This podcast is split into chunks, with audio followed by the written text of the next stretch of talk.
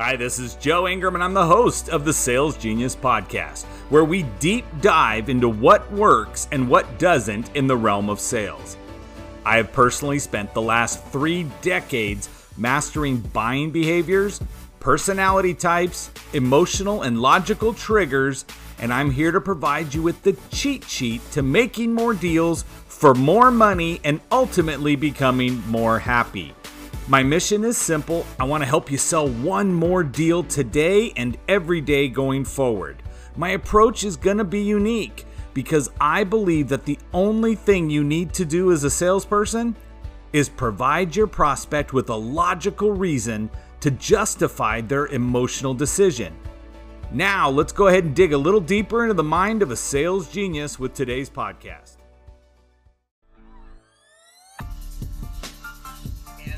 Just say that um, you know Joe has has done this for many many years in the area of sales for a lot of different corporations and a lot of different industries. He's done a lot with the automotive industry, but he has done a lot with a lot of different industries. When he's talking to you, what I want you to do is I really want you to think about how can you take what he says, apply it to your business, your industry, and your your style not a perfect person, don't pretend to be a perfect person. If you're not, you know, uh, Andy Frisella, don't be Andy Frisella. Be fucking Joe. It's Dave Meltzer for some Q&A for the day. Hi, Joe. Good to see you. Thanks, Joe. I appreciate that. It was good meeting you too, man.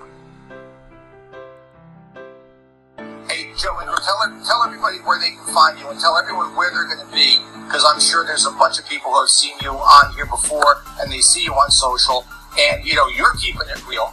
You're keeping it real with, with good stuff. So tell everybody where they can find you and where they can see you.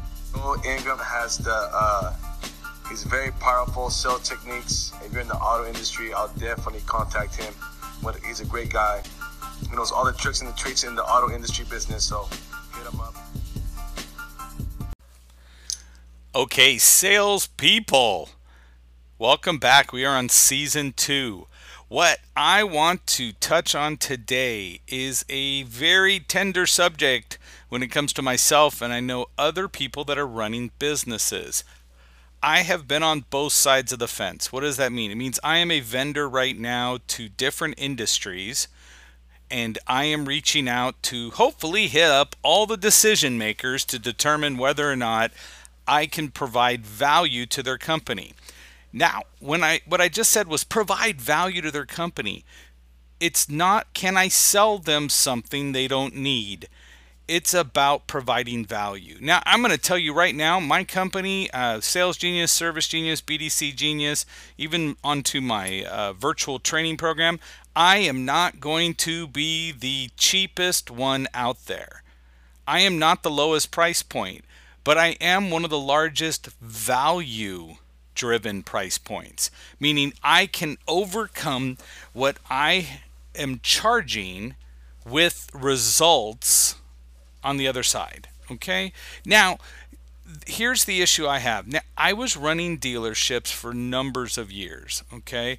And as the general manager of a dealership, you get hit up all the time just way too many times about the hey can you can i just uh, spend 15 minutes with you real quick and talk about my product and tell you why you know this is uh, this is the best thing for you? And i've given plenty of people time to do that. And that's what i want to talk about. When you look at this i, I have heard this from vendors for ever. And I will tell you, back in the day when I worked for uh, software companies, that's exactly what I did. And I used to make this mistake as well. I used to turn around and go, you know what? All you got to do is sell like one one more car a month, and that'll cover the expense. So when you look at that, what I want to tell you is that that is absolutely brutal to a, a, a person. I'm not in this to sell one car a month.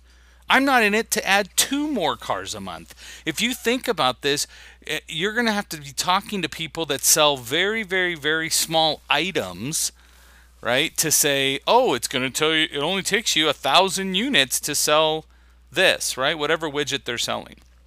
It's very frustrating for the person on the other side of the desk, the one you're trying to sell, when you reduce it down to the point of something that does not add value to me.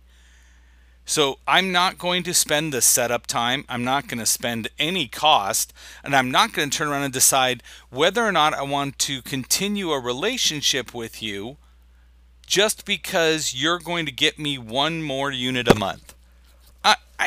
We're talking 10, 15, 20, 30 more units a month. Show me how I have something that I'm missing in my process or that I'm doing something so horrifically wrong that I need this product or service and the value has to be significant.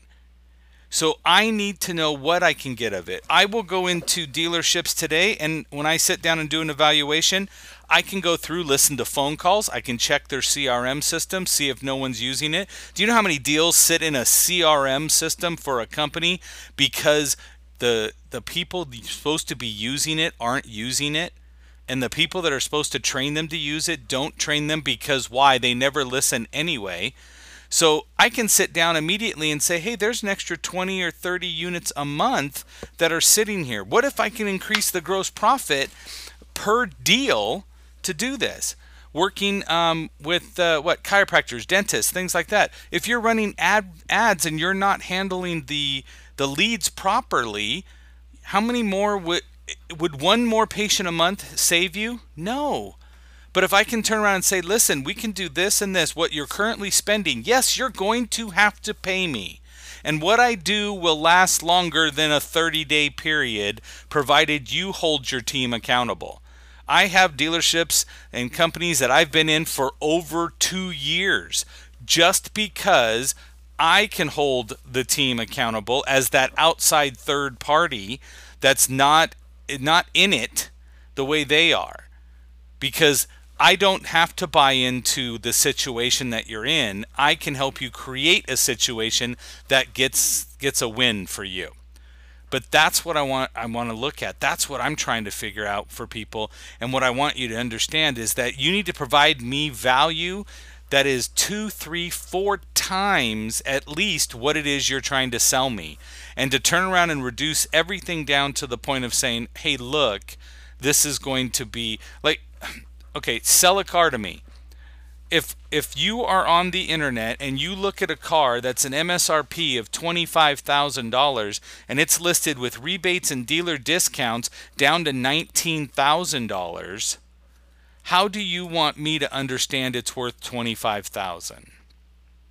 So if I get there and you turn around and say, "Well, you don't qualify for this rebate, you don't qualify for this rate, you don't qualify for this rebate," right? And again, we've done this before. Guys, you're talking about the monthly payment is less than you the, the change is less than what you spend at Starbucks.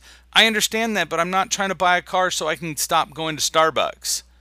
What I want you to understand is show me value. Show me gas mileage that improves. Show me something that happens where all of a sudden my crash test rating is higher and I get a reduction in my in my insurance. Show me that it has an alarm already on it so I don't have to worry about that. Show me something that's going to get me value. Hey, how about the fact that I don't I don't have to worry about any maintenance or anything breaking for the next 3 years. Something like that is a value statement. But stop going into these people, your your customers, and stop going into business owners and tell them how one more product being sold can justify the expense of your product. Because no one's in it for one more product. There isn't a business out there that says, had we sold one more X, this last month, we'd still be in business today because they're already struggling. They're already in pain. They're already at that point. I just want to sit down and say, let me provide enough value to show you that there's X amount of dollars that's here. You could charge, I, I know a couple guys, right? I know Coach Joe, uh, he's in a different industry, but I know that his price point is significantly higher than mine because the outcome in the industry in which he teaches is so much significantly higher than where we're at.